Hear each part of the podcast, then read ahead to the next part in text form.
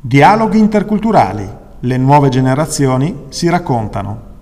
Un'iniziativa del Comune di Bolzano realizzata nell'ambito del progetto Formazione e informazione per una città inclusiva e aperta, con il sostegno della Provincia Autonoma di Bolzano, un podcast a cura di Erion Zecio della Biblioteca Culture del Mondo e in collaborazione con Associazione La Strada der Weg, Cultur, Eurac Research e la cooperativa sociale Studio Comune.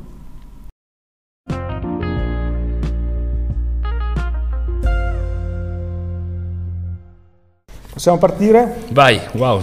Vai, io ci sono, sono pronto. Ok. Allora, Abdallah Kniuli, nato a Bolzano e ho 25 anni, quindi nato nel 1997, precisamente il primo aprile. Benvenuto. Grazie.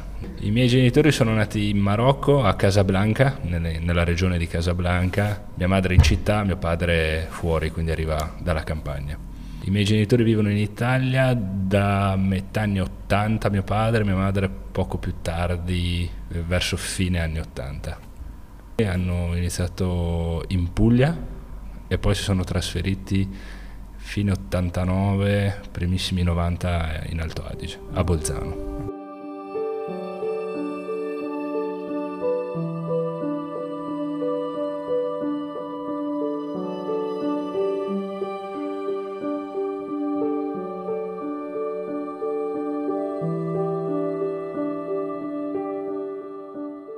Partendo, partendo dall'elementare ho frequentato le Don Bosco, poi ho fatto le scuole medie ad Anegri, che erano quelle vicino a casa, e le superiori l'istituto, l'istituto tecnico economico, quindi ragioneria, il vecchio ragioneria, con un indirizzo diciamo, internazionale, quello relativo al marketing, in cui, in cui si studiava una lingua in più, ovvero quella francese. Quante lingue parli? Fluentemente quattro eh, poi una così così che al francese, forse cinque, però per non mentire quattro lingue. Allora, nella vita sono consigliere comunale della città di Bolzano e attualmente sono un insegnante, un docente di lingua di tedesco presso un istituto superiore di Bolzano. Ho due fratelli, io sono il più piccolo di tre fratelli, tutti maschi, e i miei fratelli sono più grandi, anche loro nati in Italia e sì, io sono il più piccolo in questo caso, sono zio perché mio fratello ci ha regalato due bambini e vive a Berlino da dieci anni e l'altro invece è qui e convive però non ha ancora fatto figli, ecco insomma se questo fosse un dato interessante. Poi chiaramente la risposta, la, la domanda su cosa devo fare io, ma finché si è singolo è impossibile concepire bambini così. Sono, sì, se vogliamo dire questo dettaglio, sono, sono singole, quindi sì. a, a, qualcuno interesserà, dovremmo spingere molto bene questo podcast, sì, Farlo, facciamolo promuovere. Poi c'è, c'è tutta la, la, mia anagrafica, quindi possono sapere di tutto, insomma, se, se la voce è attraente questo può funzionare. ساكن خيالي عاشق بقالي سنين ولا غيرك في بالي. حبيبي يا نور العين يا ساكن خيالي عاشق بقالي سنين ولا غيرك في بالي.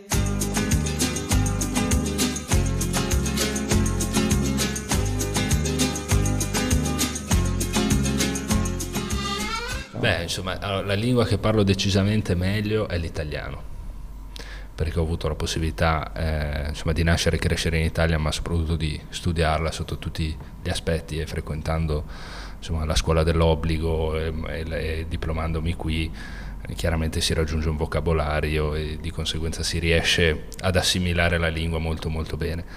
Poi subito dopo sono cresciuto anche con la lingua araba, in particolare con il dialetto marocchino, però essendo i dialetti non lingue ufficiali e, e poi mi è stata anche tramandata, diciamo, come si può dire, oralmente, la varietà del linguaggio, la proprietà del linguaggio non è buona come quella dell'italiano dove il livello è veramente molto alto. Quindi di conseguenza si fa un po' di fatica a comunicare dei concetti più astratti e più difficili, però sono sostanzialmente cresciuto bilingue sotto questo aspetto. La lingua che parlo di più, secondo me, può essere l'italiano, perché comunque il tempo che passo in casa con i miei genitori è quello che dedico all'arabo. Uh-huh. fuori comunque tra lavoro, formazione, politica è chiaramente la lingua italiana e delle volte anche il tedesco.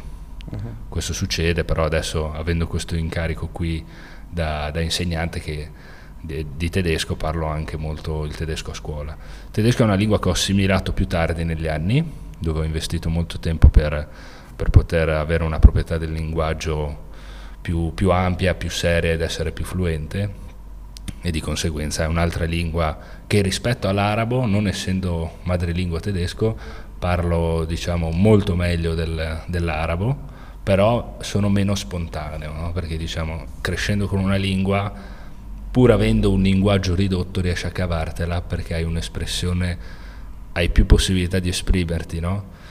Eh, malgrado il linguaggio sia ridotto in termini insomma, di aggettivi, di avverbi, cosa che invece nella lingua tedesca sono decisamente, riesco a, ad avere meglio, però l'approccio spontaneo alla lingua chiaramente è un po' più difficile rispetto a quello arabo con cui sono cresciuto. Uh-huh. E assieme a questo l'inglese, insomma viviamo in un mondo globalizzato, lo si impara a scuola. E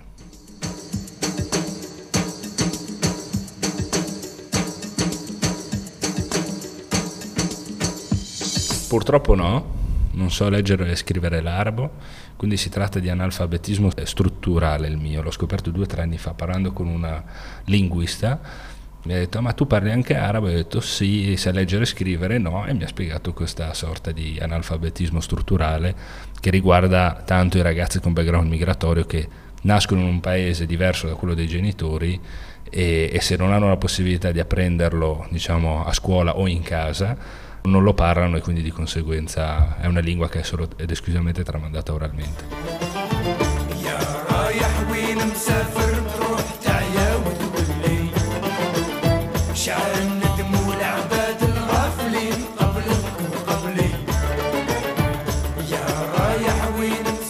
Diciamo, non essendoci un'organizzazione, una struttura dietro, diventa difficile. Adesso diciamo che le nuove generazioni eh, i ragazzi più giovani, perché io, io sono proprio figlio della prima ondata migratoria.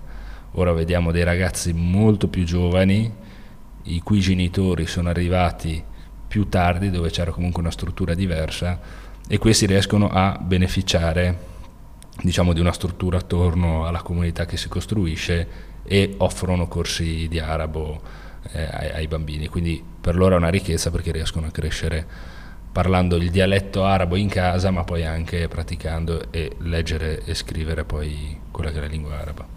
E che cos'altro di arabo abbiamo in casa tua? Beh, diciamo la cultura, beh, i divani, l'arredo sicuramente, e i miei genitori ci sono che sono arabi e, no, diciamo, e poi chiaramente un, un insieme di tradizioni che vanno da quella culinaria a quella diciamo più del, dell'abbigliamento che riguarda i miei genitori e poi l'aspetto più generale che è quello della religione. No? Ah, tu volevi la pizza, la pizza, la pizza, capummaro l'angoppa, capummaro l'angoppa, ma tu volevi la pizza, pizza, pizza, capummaro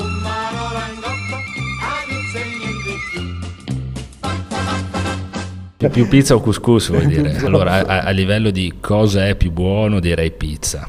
Mm. Sì, più anche in termini di praticità. Eh, fare, preparare il couscous è veramente impegnativo. Per farlo bene, per non fare una roba industriale, perché molti mi dicono mangio couscous e dico ma insomma chi te lo fa, cosa, come, e lo, e lo comprano preparato, quindi quello diciamo... Però diciamo che sono a cavallo tra queste due identità qui e negli anni sono riuscito ad apprezzare molto di più perché spesso quando si è giovani o, o diciamo molto piccoli e maturi si cerca di dare spazio ad una cosa rispetto ad un'altra. E poi quando cresci con la maturità impari a far convivere più, più aspetti della propria vita, in questo caso quello culturale e veramente sarei, sarei lì nel mezzo, ecco, quindi fa, non, non, non vorrei dire, ma sì dai, possiamo dire considerando tutti gli aspetti anche di praticità, come ho detto, direi un po' più, un po pi- più pizza che, che, che couscous. couscous. Esatto.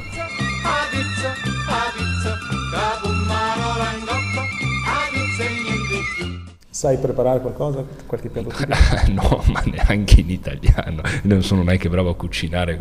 Ho la cucina mediterranea in generale, quindi Eh, no, no, non sono bravo, ahimè. Purtroppo qui arriviamo a un punto dove inizio a perdere punti se voglio trovare una signorina tramite questo podcast. Non so cucinare, ma mi, mi sono impegnato diciamo, a trovare un corso. Questo, no, questo non è una frase buttata così, eh per quanto riguarda l'aspetto culinario, diciamo, d'origine, sì.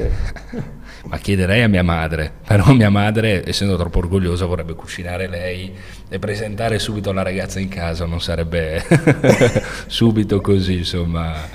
Quindi, no, diciamo, ho qualche amico che se la cava. Mm però qualche amico che è decisamente più grande di me, perché i giovani veramente, quelli con background migratorio, secondo me fanno fatica, cioè secondo me non hanno, non, non hanno assimilato in realtà gli aspetti culinari della propria origine, cioè diventa difficile perché sono, non sono piatti banali.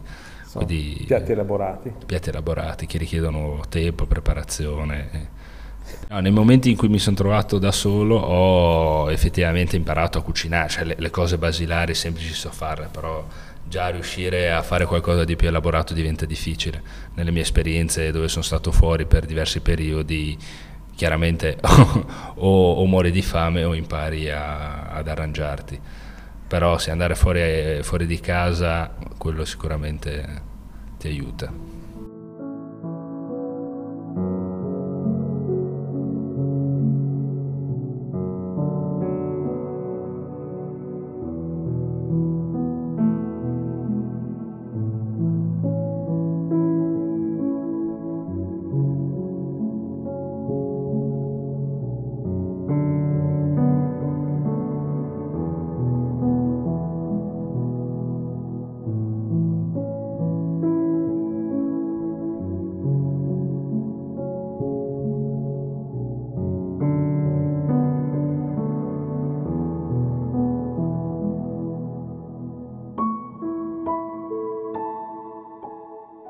Torno al discorso che ti facevo prima, eh, spesso cerchi di, che una cosa sostituisca l'altra, no? pensi che ci sia spazio solo per una cosa, musica ci deve essere spazio per quello, poi dopo quando cresci impari a, ad apprezzare la generalità delle cose e, e, e, e, i diversi aspetti.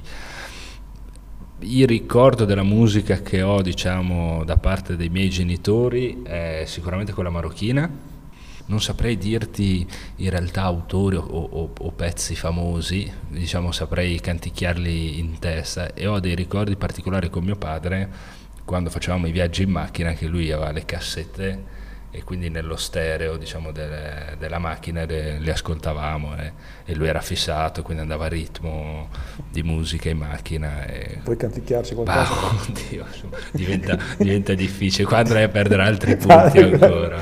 Allora ti dico, recentemente sono stato a Bologna, ho accompagnato mia, mia nonna all'aeroporto con mio padre e mia mamma. Tornando abbiamo ascoltato musica marocchina con delle cassette, perché la, la macchina di mio padre comunque è datata e ha ancora l'impianto con le cassette.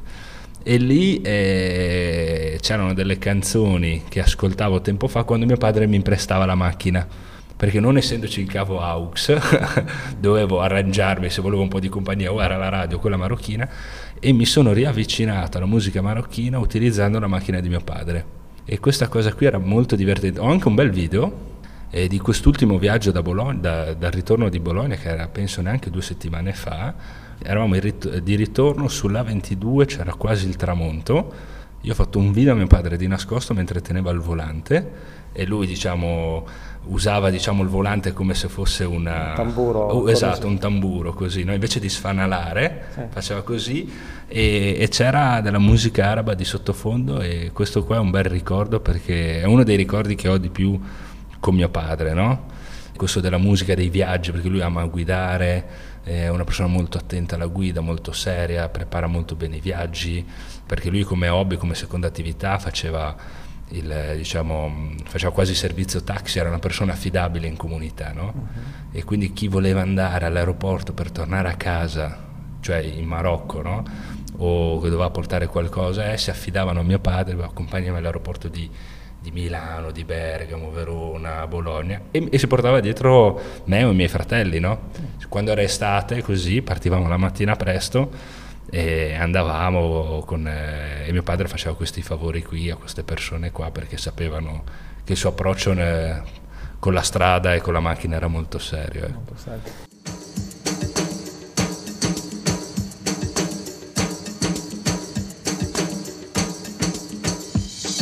Ma ti dico, aspetta, è che adesso allora, non ricordo la musicalità, però è una canzone romantica perché allora, è una canzone romantica dove questo è innamorato di questa Fatima qui uh-huh. e lui è imbarazzato quando la vede perché lui sa dove abita e lei si affaccia spesso da questa casa qui quindi devi immaginarti un po' un contesto magrebino una città come Casablanca sì.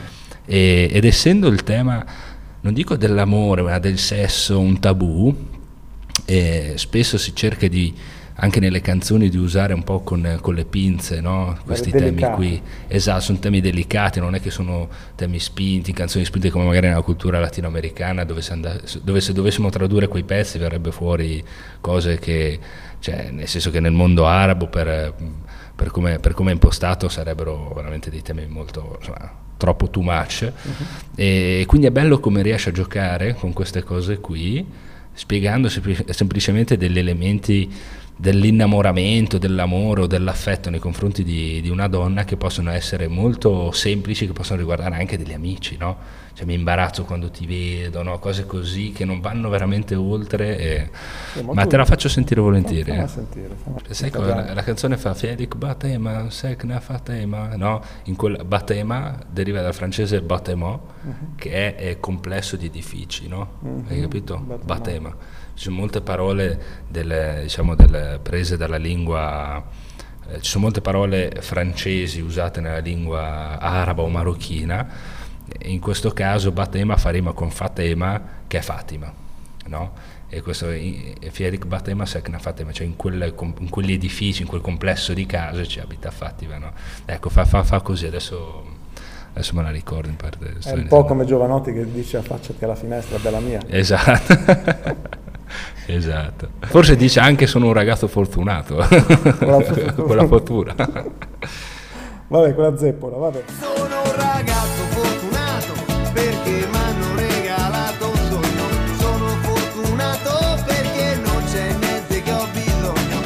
Allora, il telegiornale sì, soprattutto quando ero piccolo lo seguivamo di più. Avevamo una tv, quindi insomma, mm, tra cartoni che volevamo mettere noi, Al Jazeera o il TG arabo, e ricordo che il TG marocchino è sempre bilingue italiano e francese, c'è la versione, eh sì, eh, francese e arabo, c'è la versione araba. Questo è un lapsus. Esatto, freudiano. questo è un lapsus freudiano.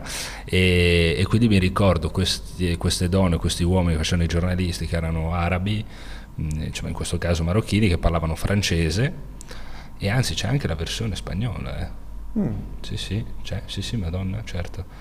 Eh, forse introdotta recentemente oppure c'è un'edizione più corta, però c'è sia la versione proprio il TG con la stessa, diciamo, con, con la stessa proprio de, scaletta. Esatto, in, in, tutte e due le lingue. E, mh, mm, questo qua è un ricordo e poi le soap opera vanno tantissimo, tantissimo in quei paesi lì vanno tanto le soap opera, uh-huh. soprattutto fa, diciamo made in Marocco, cioè proprio create dai marocchini, con registi marocchini e attori marocchini, quindi pensate proprio per abbracciare la cultura araba magrebina in questo caso. E lì, sì sì, lì ho diversi ricordi. Della mia famiglia è mio padre quello più informato in materia, se no poi c'è tutto il resto, lo si trova su internet, no? però diciamo mm, eh, quello che ti offre il web se non è basato su delle esperienze di alcune persone che ti raccontano diciamo, il loro vissuto è un po' diverso però sempre ho maturato nell'ultimo periodo un interesse maggiore nel scoprire diciamo, la mia identità, quella dei miei genitori no?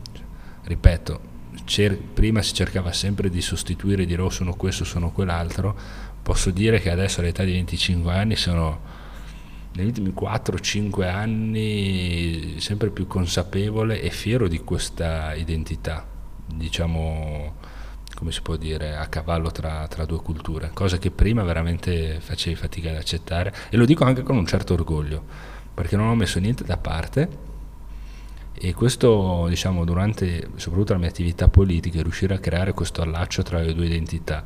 La campagna del 2020, per esempio, è stata molto eh, diciamo a cavallo tra l'italiano, l'arabo per quanto riguarda il discorso comunitario della comunità bolzanina, il tedesco per quanto riguarda comunque l'aspetto istituzionale che riguarda diciamo, il comune non solo e, e, dove lavoravo in quel periodo lì. In quel periodo là mi sono trovato veramente in questo vortice qui, ho detto figo, cioè interessante, riesci a switchare e avere questa dimestichezza, questa elasticità che ti porta a, ad avere quel vantaggio famoso che quando sei un ragazzino non, non riesci a coglierlo, no? perché spesso ti senti anche con un'etichetta addosso e quell'etichetta spesso è quella della vergogna e dici o mi metto qui o mi metto là.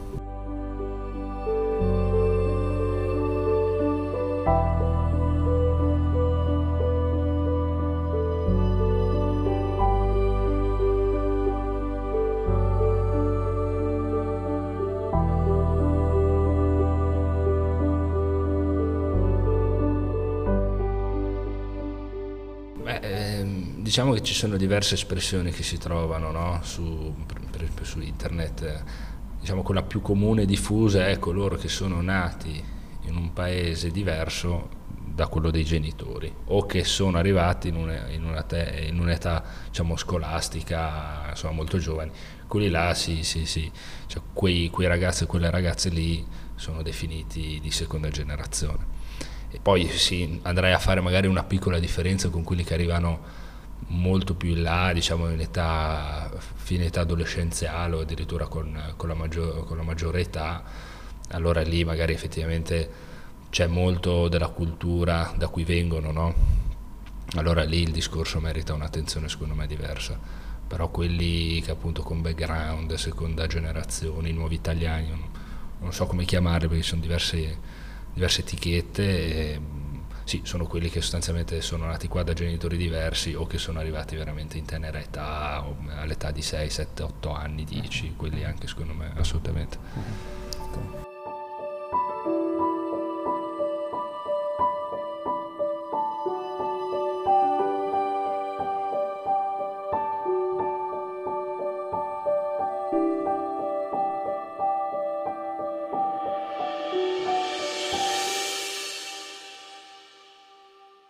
Guarda, io penso ehm, che tanto ha fatto il mondo attorno a noi, no? Cioè, secondo me il mondo è cambiato tanto. Eh, io ho 25 anni, quindi la mia percezione è quella di 25 anni.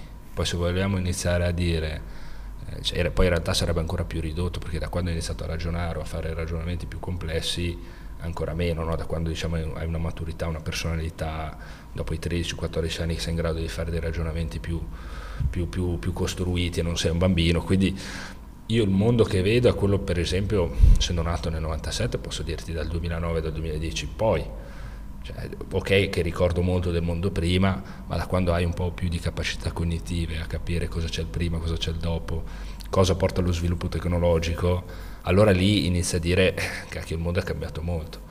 Dal 2010 ad oggi è cambiato tantissimo, nel senso dal punto di vista tecnologico e non solo. E secondo me sono, non dico che sono cambiate le persone, ma diciamo, i trend, eh, finalmente diciamo, quelle che sono state le ondate migratorie, facendo riferimento al paese italiano, hanno portato qualcosa di nuovo, ovvero i figli di quelli che erano arrivati come immigrati. E questa cosa qui, queste persone qui, tra cui dentro ci sono pure io, sono cose totalmente nuove che nel mondo globalizzato di oggi è interessante avere, no? E che suscitano interesse, e dicono come si comportano, cosa votano, che cultura, che identità hanno, quante lingue parlano, eh, con, con, chi si sposeranno. No? Ci, sono queste, ci, sono questi aspetti molto interessanti che nel mondo d'oggi, che ha iniziato a sdoganare diverse cose, secondo me, eh, calza a pennello. E, e, soprattutto perché è stato portato avanti da una cosa molto molto importante che è quello della musica la musica è l'unico settore, a mio modo di vedere, dove eh, ragazzi con background migratorio riescono ad avere una voce importante, perché bisogna ancora arrivare ad avere avvocati, medici, liberi professionisti con un certo carisma, un certo spessore, sindaci, presidenti con background migratorio, quindi i ragazzi d'oggi si riconoscono molto in quella cultura lì musicale perché vedono un qualcuno di loro di simile che diventa poi un influencer, diventa una persona influente e, e per ora l'unico settore che, in cui vedo, diciamo, se vogliamo chiamarlo emancipazione o dei modelli di riferimento è quello, poi su quanto siano positivi o negativi è un altro discorso. E, e la musica secondo me negli ultimi soprattutto 5, 6, 7 anni in cui è arrivata un'ondata musicale diversa da quella precedente. In questo caso io faccio riferimento alla trap che arriva da un sottoprodotto, è un sottoprodotto della musica rap che è partita in Italia grazie ad esponenti eh, diciamo con background migratorio. Wallah, je te jure, sulla tête ma mère, sur ma passport rouge, sulla torre Eiffel, su quest'ultimo grammo di kush. Sono solo un kahlush che balla sulla misère, ma slime ma slaḥnash. Wallah, ehi. Cosa ci facevi per strada? Nada. Quando l'ultima cazzata? Sempre. Casa cosa ti è mancato? Baba. Baba cosa ti ha insegnato? Niente. Bene, torniamo in Marocco. Vai. Quante volte ci vai? Chi Pochissime. hai? Allora, premessa, io col Marocco non ho mai avuto, eh, non andavamo spesso, soprattutto dopo che diciamo, mio, peri- mio padre ha smesso di lavorare e diciamo, con l'età diciamo, non, non siamo più andati in Marocco eh, a trovare sostanzialmente i parenti. Fortunatamente io sono uno di quei pochi, pochissimi, che ha la nonna in Italia, perché questo- questa cosa qui non, non è diffusa di- per chi è diciamo, un ragazzo con background migratorio, perché spesso hanno i nonni nel paese d'origine, i figli diciamo, eh, di, di- di questi nonni emigrano e poi nasci tu nel, nel paese terzo. no? Io fortunatamente ho avuto mia nonna qui e, e quindi per me diciamo, la mia famiglia era tutta qui. Eh, non, non avevo necessità di andare giù perché avevo solo un'altra nonna, perché gli altri erano entrambi morti. Diciamo, in un caso una- un- uno era morto e poi nell'altro caso invece mia nonna era separata, quella che è qui, e quindi di conseguenza non avevo questa necessità. Poi se non è un legame che tu costruisci subito da piccolo, soprattutto in età infantile, non trovi quel- quello stimolo di dire voglio andare in Marocco. E da piccolo non ce l'avevo onestamente. I miei fratelli che sono più grandi di me, di 7-8 anni, loro hanno vissuto molto di più questa fase qua in un certo senso sono anche più, più- più legati, no? Nel mio caso invece poi per tanti anni non siamo stati in Marocco, però l'ultima volta che sono stato, ovvero 4 anni fa, eh, a par- beh, ho visto un altro paese, comunque più, più moderno, più, più- più veloce, più al passo coi tempi, più aperto. Questo mi ha fatto sicuramente piacere, però mi sono sentito molto molto fuori luogo. Molto molto fuori luogo perché nascere e crescere in Italia, soprattutto in Alto Adige, ti porta ad avere un'impostazione mentale anzitutto provinciale, poi ti trovi a Casablanca dove è comunque una metropoli paragonabile a New York in termini di grandezza abitanti, no? Se vogliamo a livello di, di caos e altro, cioè sono Istanbul, puoi prendere Kong, eh, Tokyo, puoi prendere Casablanca, sono queste megalopoli che non sai dove finiscono, movimentate con questo folklore qui. E soprattutto per un aspetto istituzionale, io sono una persona molto puntuale, sono preciso, ehm, sono una persona comunque chiara, non, eh, non- non mi piace dilungarmi in molte cose, cioè mi piace schiettezza, essere molto diretta, no? È un aspetto molto alto, altoatesino se vogliamo dirlo e diciamo nei paesi nel sud del mondo queste cose non ci sono, cioè quando io mi interfaccio con un ufficio pubblico, cioè esigo che comunque ci sia una- un certo tipo di puntualità, cioè se tu mi dai la parola che questa cosa viene fa, invece lì questa cosa ancora non c'è, un po', ah ma quando succede succede, deve arrivare, se non arriva torni, ti chiamo quando arriva, queste cose qua per me sono, cioè l'aspetto della puntualità è qualcosa che mi ha insegnato mio padre, chi spesso è figlio della classe operaia, è una persona molto puntuale, perché aveva visto i genitori e i nonni crescere, andare in fabbrica a quell'ora lì, a finire a quell'ora lì. Sono sempre stati abituati ad essere persone precise ad, ad- ad adempiere a, dei- a dei precisi diciamo, eh, diciamo, ordini o, o a stare a, a certi ritmi. E io sono una persona che sotto questo aspetto qui, se tu mi dici quell'ora, quell'ora, poi può succedere quello che è.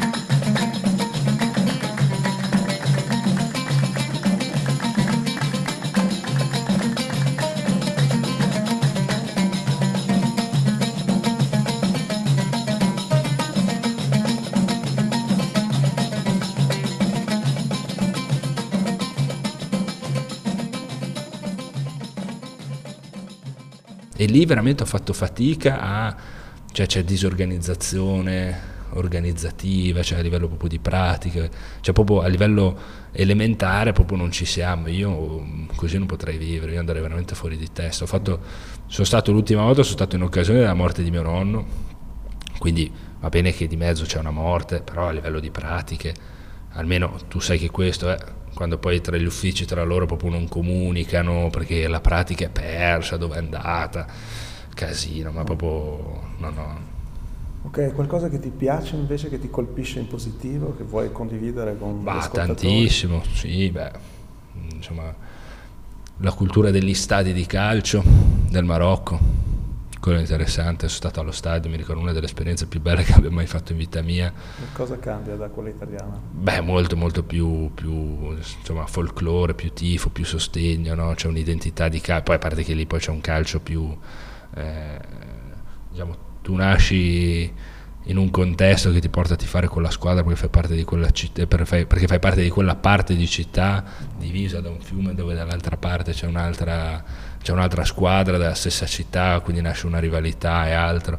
In questo caso sono Raja e Wydad a Casablanca, che sono poi le due squadre più forti del campionato marocchino, un po' come per di- per dire Milan e Inter, o come River Plate e Boca Juniors eh, in Argentina, che sono divise da un fiume quello, ma poi è tutto l'aspetto cul- culinario e, e devo dire che il Marocco è un paese che ha saputo usare molto bene il turismo, no? Insomma è una, una scommessa che hanno vinto molto bene, che hanno capito l'indotto economico che porta e devo dire che c'è un'impostazione anche a livello di sicurezza, gli investimenti sono stati fatti molto bene, soprattutto nelle città imperiali che sono quelle che offrono di più, cioè Marrakesh, Agadir, Fes, Meknes, e poi tutto l'entroterra, il Sahara. Beh, questi sono sicuramente gli aspetti. E poi i profumi, eh? I profumi. Perché nelle città, del, specialmente del sud del mondo, le città hanno dei profumi, le nostre no, sono città industriali o del terzo settore, abbiamo troppi uffici, abbiamo troppe pratiche, tro- non, non ci sono profumi, no? Non, ci- non lo so, io non sento profumi. Quando sono a Bolzano, ahimè, non, non saprei dirti... Cioè, secondo me se dovessi andare a Istanbul, senti i profumi, ma anche quando sei a Napoli, eh. non so se è mai stato a Napoli, eh, se giri per Napoli o anche per alcuni borghi, quartieri di Roma, senti, dici, sono a Roma. Invece, tipo nelle città, secondo me, nordiche, se dovessi andare a Stoccolma, eh, secondo me non è. Boh. Sono stato a New York in vita mia e il profumo che ricordo di New York erano gli scarichi delle, delle metropolitane, quelle che tiravano fuori il fumo e mi ricordo che era proprio un, odore tipo misto benzina, plastica e, e lì sentivi proprio la metropoli. Ecco, se è una cosa che mi ricordo proprio del Marocco sono i profumi, le botteghe, le spezie, queste cose qua, sì. I colori. I colori, i colori, sì. Quello sicuramente, ma proprio i profumi, questa è una cosa, gli odori per strada, bancherelle, cibo, eh, poi girano comunque anche molti animali, se certa gente usa ancora l'asino no, per portare le cose e quindi è normale che l'asino faccia i suoi escrementi a- sul cielo della strada, quindi tu passi, senti anche... e fa parte, no? è, è tutta una cosa naturale che, che poi apprezzi quando appunto come vai in montagna qui e senti l'odore dello sterco di mucca e dici eh, fa parte di- della nostra comunque identità altoatesina e quando vai in montagna c'è un'aria fresca e senti l'odore del concime e, e dici natura e dici casa. Vuoi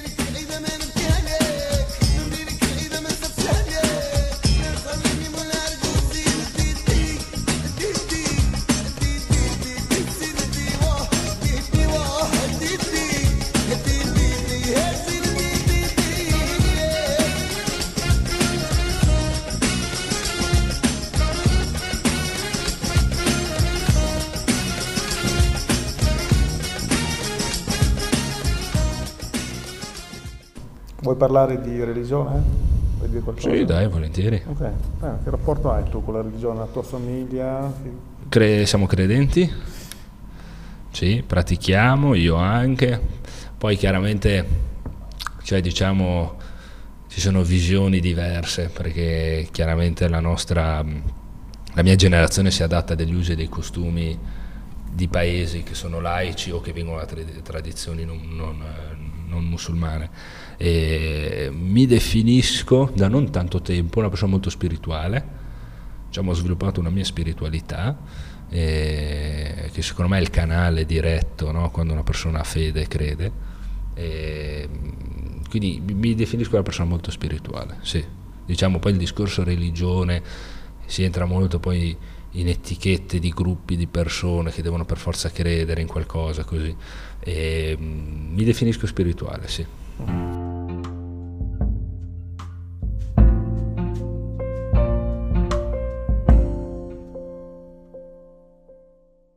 Esistono diciamo, posizioni di contrasto tra queste due culture e laddove tu mh, eventualmente eh, li trovi, come si risolvono o come si possono risolvere? Allora, questo proprio secondo me è, è, è, il tema principale, cioè questo è proprio l'elemento dove eh, genitori e figli, in questo caso con background migratorio, litigano, dove non ci sono punti di incontro.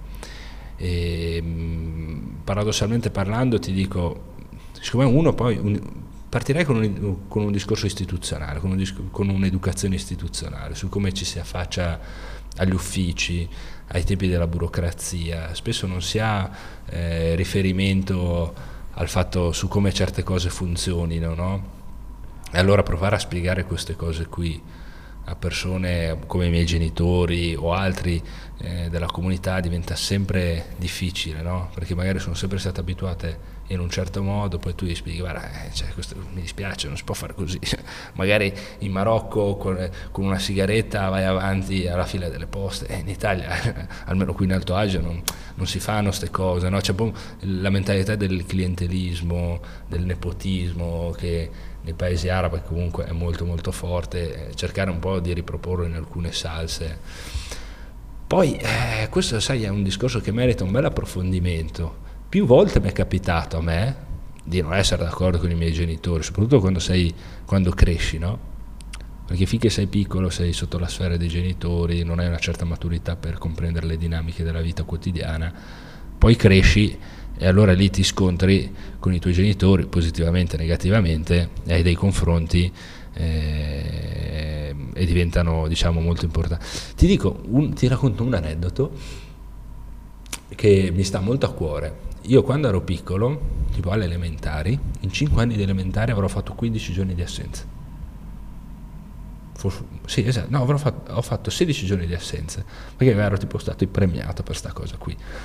E non era un discorso, ok le, le, le, difese immunitarie che erano buone, ma io andavo a scuola anche quando avevo raffreddore, mal di gola, no?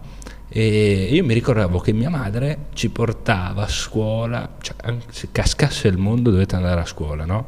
Io ero più piccolo dei fratelli e quindi di conseguenza ero quello eh, non pienamente sufficiente, autosufficiente. E quindi mi ricordo che mia madre mi vestiva e diceva mamma sto male, sai così. E mia madre mi ripeteva questa frase qui dicendomi eh, devi andare a scuola perché è l'unico mezzo che abbiamo per l'emancipazione. Cioè, gente come noi, che non ha contatti, che non ha diciamo, una struttura, è l'unico modo per farcela è la scuola.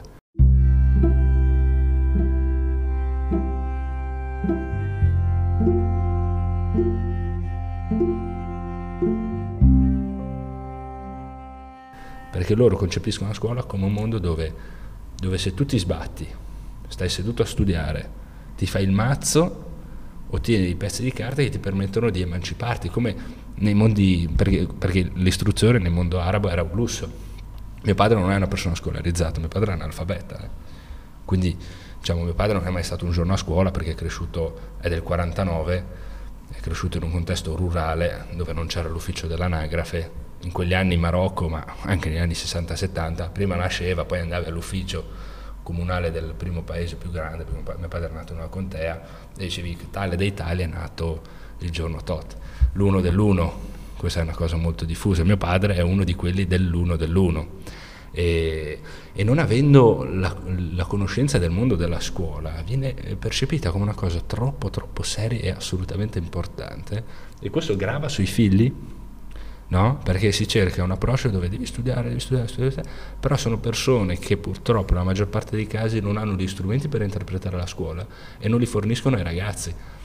E questo si collega al discorso sul fatto che i ragazzi con background migratori, migratorio sono più suscettibili e sensibili all'abbandono scolastico, non tanto per un discorso cognitivo che tu nasci stupido, no, queste sono cavolate chiaramente, ma perché manca dietro una struttura familiare che deve dire al ragazzo non solo studia, studia, studia, perché tutti i genitori, te lo posso giurare, se dovessimo andare in 20 case di magrebini della provincia di Bolzano, tutti i genitori dicono eh, studia, studia, studia, però chiaramente ci deve essere da parte dei genitori un concetto, una mentalità, un metodo che permette ai ragazzi di sviluppare delle capacità, di studiare e poi qui entriamo comunque in altri discorsi. Questo era per esempio un esempio su dove ci si scontra, no? Come quando nella scelta dell'università, del lavorare, madre non vuoi, lav- non vuoi studiare invece, non vuoi fare questo, perché non hanno conoscenza di, di, quello che è il mondo scolastico, dell'istruzione e accademico, in questo caso italiano.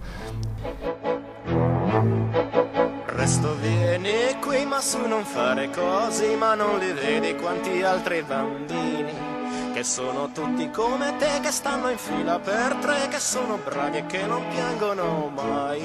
È il primo giorno però domani ti abituerai e ti sembrerà una cosa normale fare la fila per tre rispondere sempre di sì e comportarti da persona civile. Ah, ecco ti racconto un altro aneddoto. Una volta sono stato interrogato di inglese su Martin Luther King. Io di Martin Luther King so vita, vita, eh, eh, vita morte e miracoli e la professoressa mi ha trattato, cioè mi, mi, mi ha fatto un'intervista, mi ha fatto una, um, un'interrogazione a tre, gli ultimi dieci minuti, mi ha fatto due domande, ad uno ho risposto bene, all'altra così, mi ha dato un'insufficienza, io uscendo dalla classe, suona la, la lezione, suona la campanella, finisce la lezione, mi ricordo che esco, tiro un pugno alla porta, no, perché ero incavolato, me ne ero, torni a casa con un'insufficienza, e, mm, e in quel caso e ho tirato un pugno ad una vetrata della mia scuola superiore e c'era il vetro che si è crepato, no? Qualcosa di grave, oggettivamente parlando grave. Un professore mi vede, mi fa, è stato lui, mi portano in presidenza, cose così. Chiamano a casa, a mia insaputa, io torno a casa, ero alle superiori, terza superiore, la mia terza l'ho fatta nel 2013-14, per dirti che l'ho sposata 8, 9, 10 anni, neanche. E mia madre, io mi ricordo che torno a casa, pre, cioè, sai, torno a casa e ho detto devo dire ai miei genitori questa cosa qui, quindi devi saperla anche buttare. Se tu devi raccontare ai tuoi genitori che hai tirato un pugno alla, a scuola, no, quindi metaforicamente parlando, mia madre sapeva già tutto perché era stata informata. Non ti dico che clima c'era a casa. C'era mio padre e mia madre. Insomma, mio, pa- mio, padre quando è, quando è veramente arrabbiato è in silenzio, quando non parla acceso la televisione per creare un clima di sottofondo, per distendere la situazione. Mia madre era distrutta e mi fa, mi ha chiamato a scuola per dirmi che nel passare hai tirato un pugno. E mia madre mi fa, me la ricordo questa frase qui, mi fa, quel pugno è come se l'avessi tirato a me. No? Perché danno questo peso alla scuola uh-huh. e quello è stato un momento molto forte perché io mi ricordo che c'era il mio piatto di pasta lì pronto che avrei voluto mangiare e lì mia madre mi fa mi chiamano a scuola per dirmi che mio figlio eh, tira un pugno a scuola e, e, e crepa la vetrata, no? uh-huh. Per chi non ha avuto la possibilità di, di, formarsi, di fare scuola o chi non ha contatti, è, e questa cosa qui ce l'ho dentro da sempre. E ogni volta che la racconto... Quindi ti hanno fatto sentire peso. Una, una, merda, si può Oh, dire. sì, sì, sì, sì. Mi hanno fatto sentire una merda e quella è stata una bella lezione, perché poi chiaramente fortunatamente i danni non erano ingenti, no? Eh, cioè diciamo quello era proprio l'ultimo dei problemi insomma poi anche perché io venivo da quell'anno di, delle superiori dove facevo il membro della consulta quindi era cioè, come puoi permetterti di fare una cosa cioè, ma, come, ma come ma tu eri un bravo ragazzo e fai queste cose qui e, e quello ti dico è stato uno degli insegnamenti più incredibili che diciamo Molto bene. sì.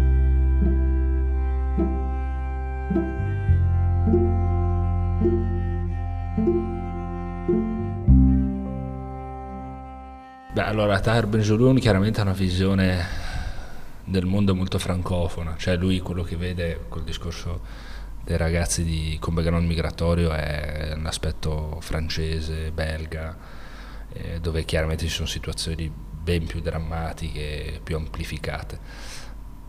Però in sintesi dice una cosa verissima, cioè alla fine dei conti i ragazzi con background migratorio sono figli di persone che hanno deciso, che hanno deciso di fare qualcosa di importante, di incredibile nella loro vita, che è quello di abbandonare, sradicarsi a delle radici, provare ad adattarsi a delle altre per un discorso meramente economico o anche diciamo per un discorso più, più che riguarda la, società in generale, la politica, la democrazia, no? però principalmente quello che muove.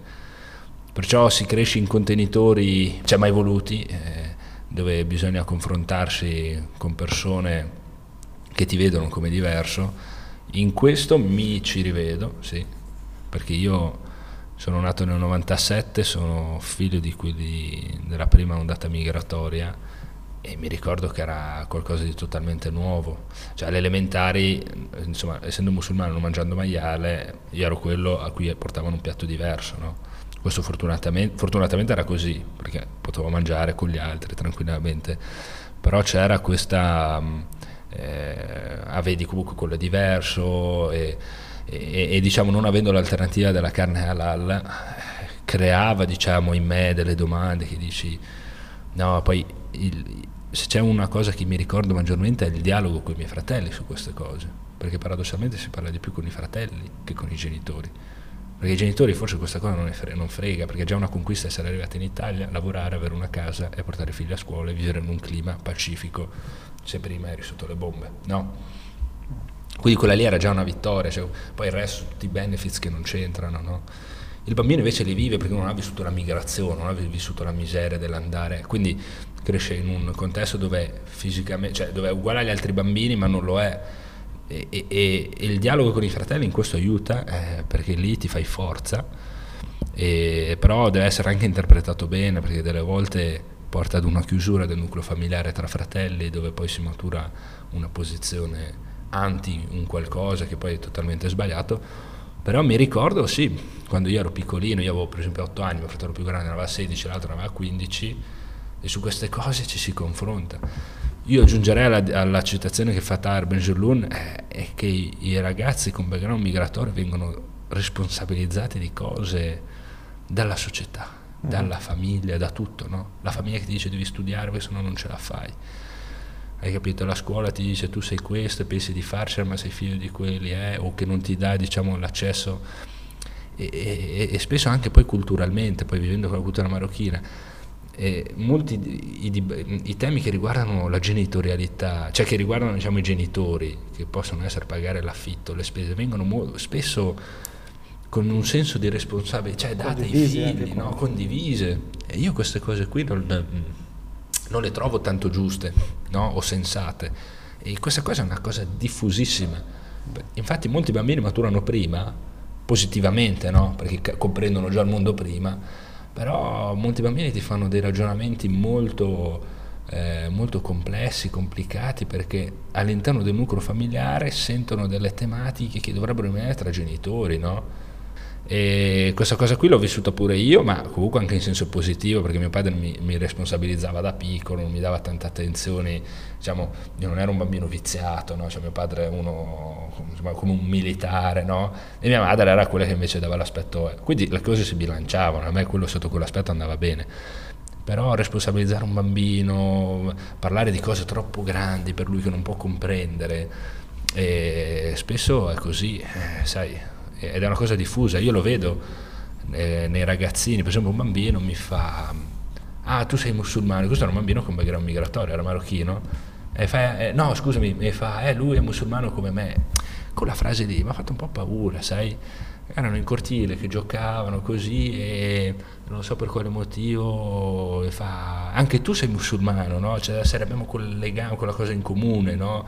Che è figo, dai, se ce l'abbiamo eh, però non va bene perché magari quel bambino sta crescendo in un indotto familiare che lo porta a ragionare che quello simile a lui è il musulmano e non il ragazzo eh, diciamo laico cristiano che ne so in, in, cui cresce dove poi rappresenta la maggioranza no? dove queste persone rappresentano poi la maggioranza della popolazione e, e lo vedi secondo me nei nuclei familiari queste cose qui ma io dico anche eh, genuinamente, cioè neanche, hai capito, perché molte persone sbagliano eh, a rimarcare delle cose quando non, è, non, non c'è senso di farlo, no? cioè, anche, in modo, anche comunque in buona fede, no? però la persona che riceve quella cosa lì, cioè in questo caso noi parliamo di ragazzi con background migratorio, ma se vogliamo contestualizzarlo ad oggi, può essere un ragazzo che ha un orientamento sessuale diverso, quindi l'attenzione ricade, quindi ci sono delle domande che poi, per carità, prese anche dalla curiosità dell'interlocutore, ma poi chi riceve quella roba si sente sempre più eh, si fanno domande su di me perché sanno che sono diverso. Vogliono...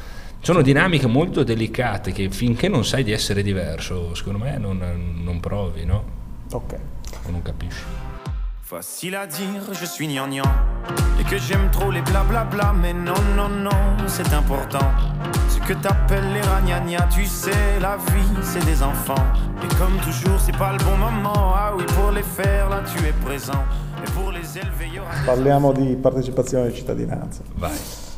No, beh, oddio, mm, sì, conosco la Costituzione, ne, più che altro paradossalmente parlando conosco più la parte seconda, cioè non quella sui diritti, più l'altra sulla formazione del governo, sul, sulla, sul Presidente della Repubblica, l'elezione eh, e tutto quel mondo lì. Quello che riguarda la cittadinanza, onestamente non sono preparatissimo. Se devo Vabbè, eventualmente tu che rapporto hai col sistema normativo che regola lo status dei migranti? E che esperienza hai avuto tu, se ne hai avute e se ne hai ricordo di questa cosa? Ma allora, io sono stato extracomunitario fino ai 18 anni e io ricordo che a livello burocratico era pesante la cosa, perché il rinnovo del passaporto marocchino doveva passare attraverso il consolato e quindi bisognava fare chilometri, organizzarsi, andare, pagare e torni. Mm, poi per il resto in realtà no, perché quando cresci in un paese e conosci poi l'aspetto normativo, eh, allora sai, non, non, c'è questo ostacolo qui. Il problema è per chi viene dopo, allora si interfaccia con un mondo nuovo. Io fortunatamente essendo nato qui eh, sono stato comunque extracomunitario, poi l'ho presa ai 18 anni senza alcun tipo di problema.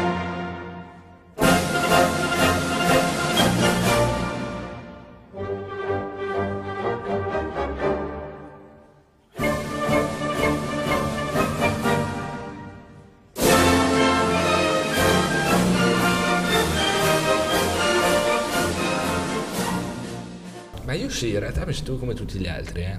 Mm. Cioè non è, perché, diciamo, quando ero piccolo io non è, non, c'è il fenomeno eh, dei ragazzi con background migratorio, non era così tanto considerato. No? Adesso si, si cerca di dare molta più attenzione perché queste persone sono cresciute si stanno realizzando o non si stanno realizzando, stanno rappresentando una risorsa o non stanno rappresentando una risorsa, rappresentano una, un'opportunità o rappresentano una minaccia quindi allora è diventato molto più, più caldo questo tema qui.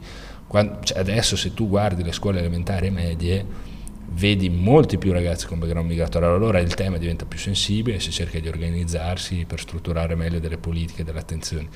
In realtà nel mio caso, se devo essere sincero, non tanto, perché spesso capita che la società riesce, eh, quando la famiglia diciamo, è, molto, è poco presente fuori dal nucleo familiare, la società riesce a fare comunque un gran bel lavoro. Cioè comunque la mia vita da piccolo era scuola e quindi 6-7 ore scuola, tornavi, mangiavi e poi dopo io avevo sempre delle attività pomeridiane che erano o il calcio o il teatro o per un periodo anche arti marziali, poi tornavi a casa, quindi in realtà se tu vai a vedere tra le 24 ore, 8 che passi a dormire, ne passi almeno 12 tra scuola, calcio, formazione, queste robe qui, quindi in realtà un terzo della tua giornata lo passi, cioè, togliendo le, le 8 ore dove dormi, le, le, altre sono bilanciate tra famiglia e società fuori.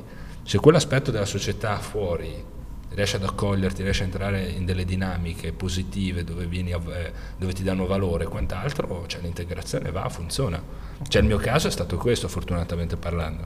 Io giocavo a calcio, ero, ero sì, ero l'unico con background migratorio, per esempio la Stella Azzurra, poi a Napoli Club chiaramente la dinamica è diversa, no? Anche perché poi è, bella, è, interessante come squadra, cioè come società, come filosofia no? di calcio che hanno loro, perché loro hanno molti tesserati tra i, eh, tra i eh, primi calci, pulcini ed esordienti e loro hanno un'interessante storia a livello pedagogico su come diciamo, si prendono cura dei ragazzi, come gli insegnano loro a giocare a calcio. Ho iniziato lì, poi quando diventi un fuoriclasse devi, eh, ti prendono altre società, no?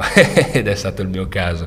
E allora, no, poi quando ho cambiato società ero per esempio l'unico, eravamo in due, no? in rosa, con background eh, migratorie. Però lì devo dire, poi è lì che è nato il nome Hub. Sai perché mi batte il corazon ho visto Maradona ho visto Maradona. Oh mamma innamorato son. Oh mamma mamma mamma oh mamma mamma mamma sai perché mi batte il corazon ho visto Maradona ho visto Maradona Questo è un aneddoto che ti devo assolutamente Questo ci raccontare. devi raccontare, soprattutto Questo- per, per le ascoltatrici. per le ascoltatrici. Allora, io ero ehm, fi- all'anagrafe sono Abdallah. In cortile, dove sono nato, Che non è facile per tutti quanti pronunciare. Esatto, esatto, non è facile per tutti pronunciarlo. E, in cortile, dove, dove sono cresciuto io, sono Abdul e non Abdul. Perché spesso c'è Abdul, no? Spesso il nome è Abdul, invece è Abdul, no? nel mio caso era Abdul. Quindi io per i miei amici del cortile, quelli storici di sempre, di infanzia, era Abdul. Mio fratello mi chiama Abdul.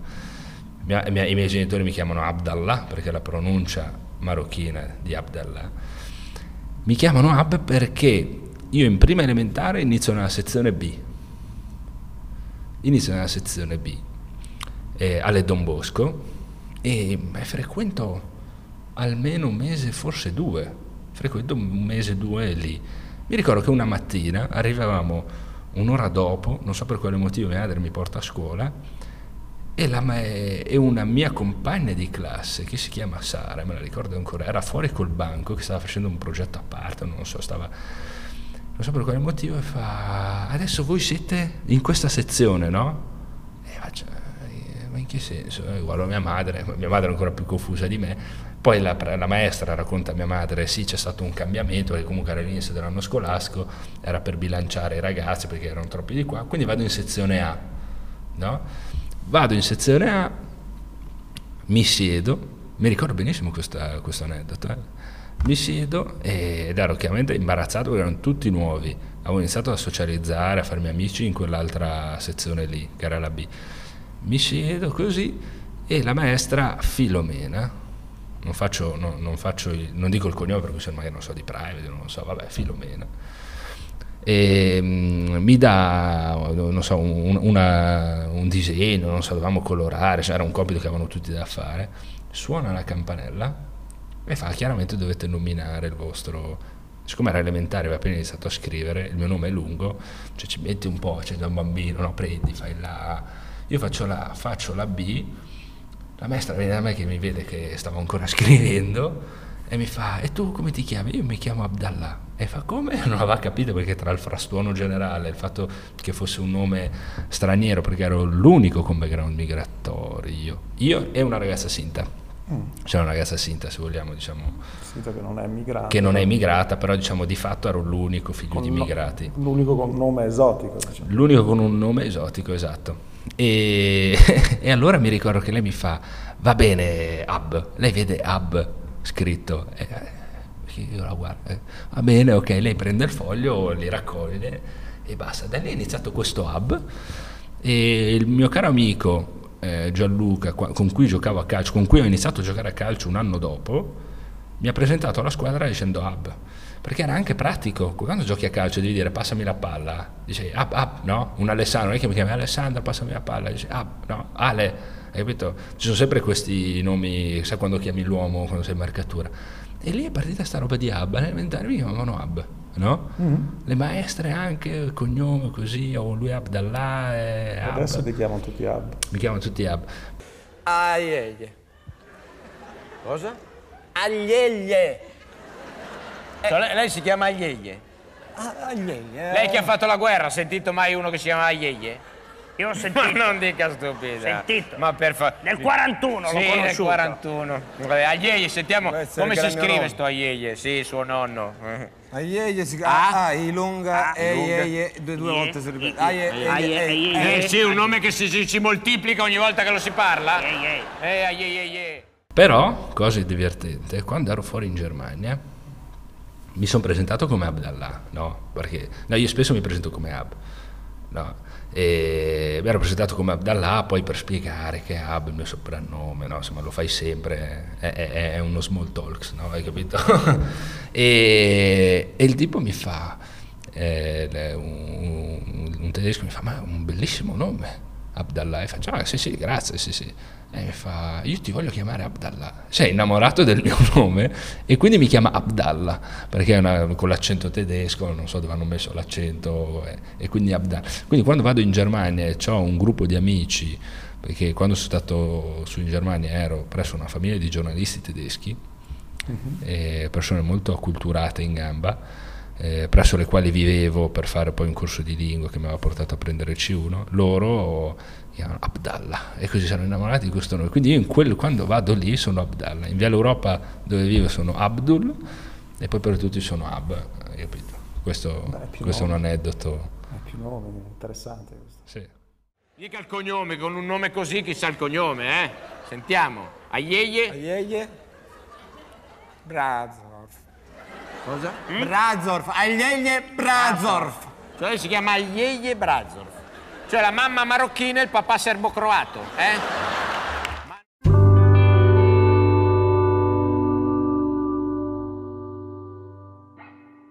Cosa. il dibattito politico oggi in Italia è cioè, polarizzato, è spaccato da una parte e dall'altra. Cioè, riuscire a raggiungere lo ius soli è, diciamo, è difficile se vogliamo proprio tradurlo in termini politici a livello di numeri e altro.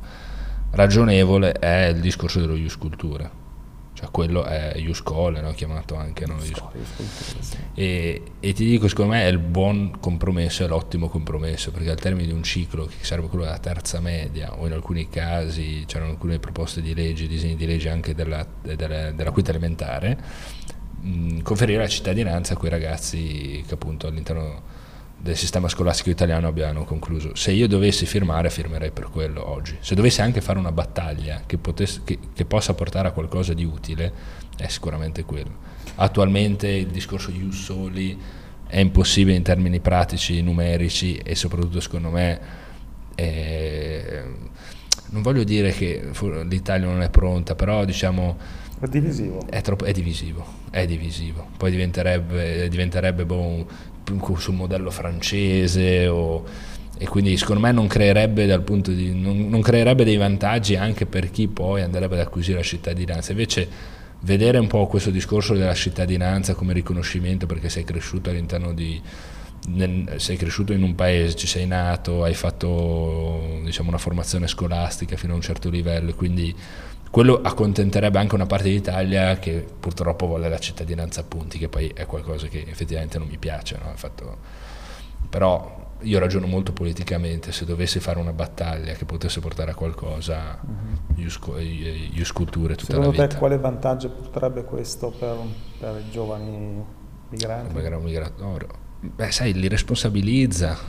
Poi magari sai quando sei, mettiamo caso terza media ai 13 anni, io l'ho presa ai 18, ero decisamente più maturo, quando mi è stata conferita la cittadinanza ho detto wow, bello, cioè, insomma sai, avevo fatto i 18 anni e ero diventato maggiorenne, quindi anche lì wow, Ti avrebbe fatto comodo riceverla prima? Mi avrebbe fatto comodo riceverla prima, sì sì, sicuramente, Per- per- tutto per un discorso burocratico, cioè immaginiamo che oggi i ragazzi si muovono tanto all'interno dell'Unione Europea, cioè l'Unione Europea vuole favorire un'integrazione dei popoli, ma se all'interno dei popoli hai cittadini con background migratorio che non sono di quel paese lì, cioè almeno sulla carta, diventa difficile farlo, cioè tu vincoli veramente dei ragazzi che, io mi ricordo, anche banalmente per andare a Salisburgo devo portarmi dietro il permesso di soggiorno, cioè hai capito perché ero, ero- ero alle superiori, ero in quarta, terza, quarta, non avevo ancora i 18 anni.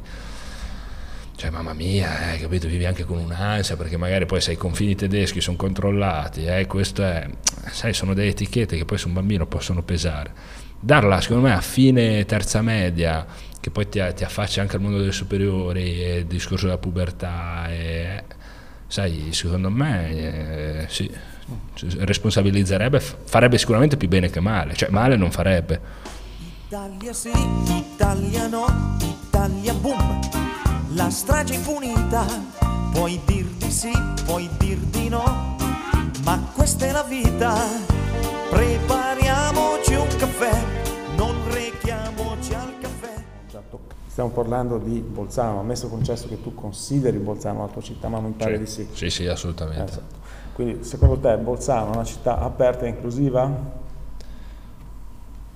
Allora, secondo me, se dovessimo andare a considerare il vero e proprio significato della parola inclusività, no.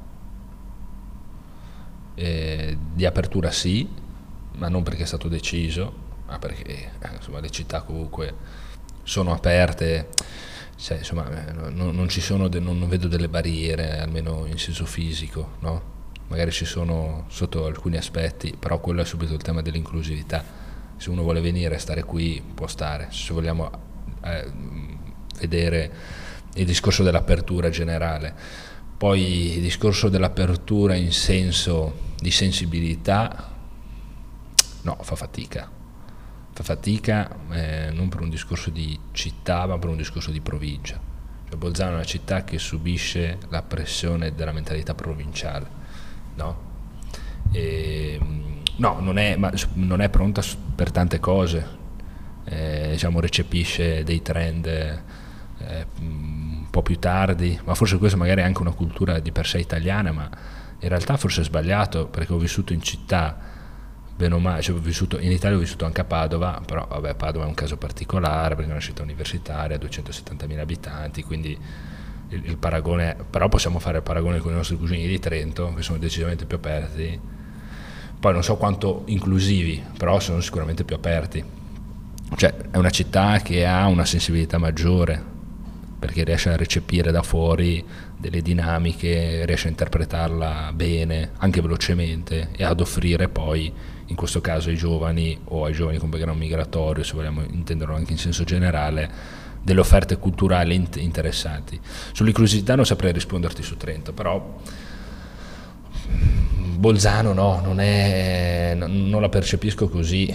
Vedo che è una città che è cambiata e che siamo sulla, su, su, sul binario giusto, quello sì, lo vedo perché c'è una, c'è una generazione secondo me di under 40 che sotto questo aspetto riesce a fare dei ragionamenti molto interessanti eh, lo vedi dall'associazionismo, che nascono delle progettualità eh, rivolte all'aperto, perché spesso le associazioni con l'idea e la voglia di fare del bene per la cittadinanza e la collettività in realtà poi fanno cose che riguardano l'associazione dei tesserati, no? Cioè, spesso è un problema che lo si vede sia nelle politiche giovanili, anche nel mondo della cultura. No? Uh-huh. Ci, da quando mi occupo effettivamente di politica ci sono diversi fondi, contributi che vengono dati ad associazioni serie che sanno gestire le cose, soprattutto anche in materia di politiche giovanili, però lo fanno, cioè sono società e associazioni che negli ultimi 3-4 anni hanno avuto un rinnovamento interessante e il Covid ha anche accelerato questo rinnovamento qui, no? E quindi sotto questo aspetto vedo degli elementi positivi, però è anche vero che si deve, secondo me, stabilizzare o insediare una generazione che è quella nostra, che adesso è ancora via per questioni di studio, o torna dopo, chissà se torna, poi quello è un altro grande tema che secondo me merita un altro appuntamento di podcast. Mm, allora quelli, quando, quelli come la mia età o più giovani, un poco più vecchi, hanno dei modelli di città più inclusive, più, più aperte, allora lì capiremo se effettivamente siamo riusciti a fare dei passi in avanti. Però io se dovessi già guardarmi indietro su me di 5, 6, 7 anni vedi una realtà decisamente più, più, più aperta secondo me. Sì.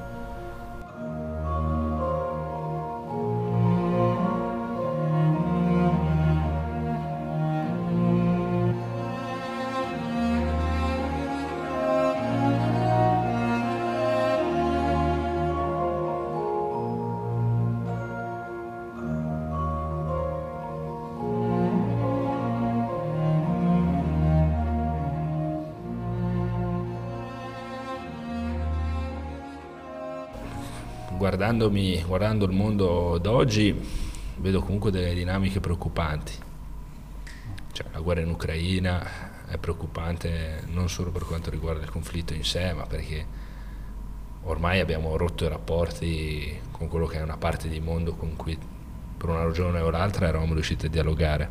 Io mi considero comunque occidentale eh, e quindi di conseguenza quando dico noi intendo diciamo, il mondo, eh, le potenze dell'Ovest, insomma l'Occidente, senso, eh.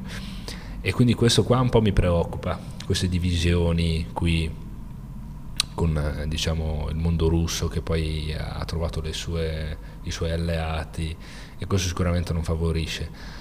Poi c'è l'aspetto climatico, eh, che poi sai, comunque quello è un altro grande tema molti della mia generazione sono, sostengono di non voler fare figli per il discorso climatico, sai? C'è quest'ansia sociale qua. Sento molto diffuso questo tema qui, ma che senso ha fare i figli se tra vent'anni finisce il mondo, 30, 50? Veramente, mm. ci sono, ti, chiedo, ti invito a, anche a fare delle ricerche così, sempre più ragazzi dicono che senso ha fare figli, il mondo finisce, manca l'acqua, eh, moriremo annegati. Eh, ci sono diversi di, queste, di, questi pensieri che preoccupano molto i ragazzi, no? E, escluso questo, io in realtà vedo un mondo molto, molto cioè, positivo. Perché secondo me la, diciamo, il mondo tecnologico ha portato eh, il mondo a voler fare sempre più cose nuove, a scoprire cose nuove. Quindi no, non sarà secondo me un mondo noioso e lento però è anche vero che questo mondo veloce rischia, secondo me, di, di far perdere un po' la bussola a tante cose. Cioè il mondo in cui stiamo crescendo adesso, diciamo, è tutto on demand, vuoi una cosa, ce l'hai, l'importante è che paghi, cioè, hai Spotify, hai Netflix, e, e, secondo me la, il senso dell'attesa manca. E in un mondo in cui si vuole tutto veloce, crea dei, dei cittadini che poi si aspettano questo anche dai processi istituzionali, democratici, no? si aspetta una certa velocità, una dimestichezza che le aziende hanno perché sono dei mondi privati e riescono a poterlo fare. Il pubblico invece non è attrattivo, la politica non è attrattiva secondo me per i giovani, eh, soprattutto in Italia. E questi sono un po' gli elementi che mi preoccupano, al di là di guerre e carestie. E, mm, la partecipazione al voto, L'altro giorno parlavo con un amico dicendo, mi diceva, ah, ma i miei genitori mi dicevano che loro da piccoli si sbattevano di più per i loro diritti no, quando erano giovani. Faccio, eh, sì, in parte è vero, eh, ma anche perché c'erano delle strutture partitiche, politiche che portavano i ragazzi in piazza, a destra e a sinistra, e quindi c'era un discorso di coscienza generazionale. Il sistema politico italiano ha frammentato i partiti politici che secondo me non esistono, perché i partiti politici, per come sono intesi, sono semplicemente dei contenitori dove i leader vengono riciclati ogni anno e mezzo perché l'assetto istituzionale, secondo me, del nostro paese ha molte difficoltà e, e soprattutto anche perché nella cultura delle persone c'è sempre questa roba di voler fare nuovo, rinnovare, se si rompe la lavatrice ne compri una nuova, cioè l'idea del riparare, la pazienza, queste cose non ci sono. E l'aspetto negativo che hanno secondo me portato i social network o la globalizzazione o perché i social network sono frutto della globalizzazione. Su questo poi ci sono anche altre...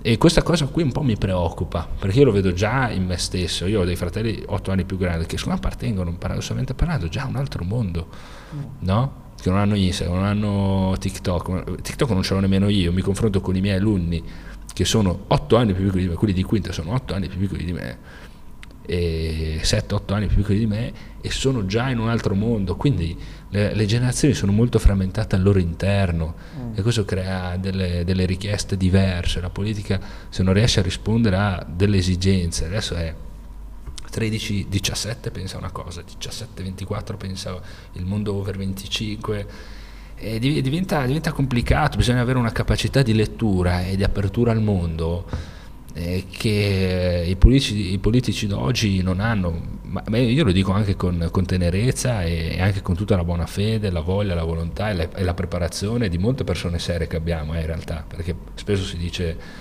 ai eh, politici così, però in realtà però manca questa sensibilità che secondo me ce l'hai se sei un millennial, un giovane, uno della generazione Z. Allora lì veramente comprendi alcune dinamiche che che, che ahimè gli altri, pur provando ad aprirsi il più possibile, faticano a, a cogliere. E quindi insomma, poi per il resto, sì, io la vedo così. Io, io spero, mi auguro di far figli, eh, cioè il concetto di famiglia, quello mi, mi, piace, quindi vedo molto il mio futuro qua in Alto Adige in realtà, eh, perché comunque guardandomi attorno per quello che offre eh, la realtà bolzanina, eh, cioè ci sta per fare figli, però per formarsi, per diventare dei cittadini europei bisogna fare ancora dei passi in avanti, che secondo me è l'elemento fondamentale, diventare cittadini europei.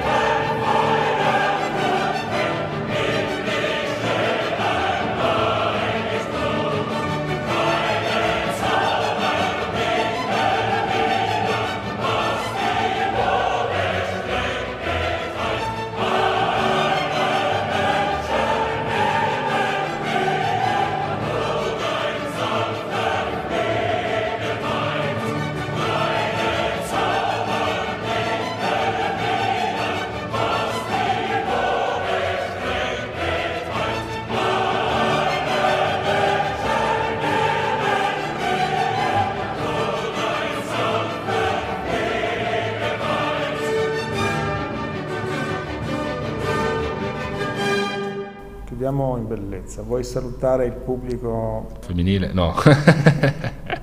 Anche. Ma tutto il nostro pubblico. Esatto. Speriamo che sia misto il nostro pubblico. Esatto, no, no. Arcobaleno, chiamiamolo così. Il nostro pubblico deve essere di tutti i colori. Di tutti i colori. Vuoi salutarci nella lingua dei tuoi genitori? In arabo? Sì, volentieri. Un uh, assalamu alaikum wa rahmatullahi wa barakatuh. Insomma, che la pace sia con voi eh, l'augurio che faccio è quello che eh, diciamo in arabo c'è un bel augurio che è quello là Amar Lekdar diciamo, che, che, Dio ti riempa la casa no? poi di cosa eh? però è, una cosa molto molto quotidiana che si dice quando vuoi, vuoi augurare il bene un, è un buon auspicio quando vuoi augurare il bene a qualcuno che magari ti ha fatto un favore sei sempre avuto buone ti ha, ti ha sempre trattato bene in sostanza è un bel augurio quindi sperando che veramente, insomma, perché la casa è la quotidianità, è la cosa più sicura, è il fondamento, no? e quindi poter fare questo augurio qua a quelli che hanno ascoltato questo podcast, Beh. sperando di, eh no, questo, questo, va tagliato, questo va, tagliamolo, tagliamolo, eh, perché non mi veniva il congiuntivo. Grazie a tutti. Eh. Saluta la mamma. Ciao, ciao mamma, come che era Enzo Greggio, quello che alla fine strisciava la notizia, diceva ciao mamma. Esatto, ce l'hai? Vuoi salutare la mamma? saluto anche mia nonna, saluto anche mia nonna. Beh. Ok, dai, grazie. E, sì. mi sembra che... Bella chiacchierata, eh?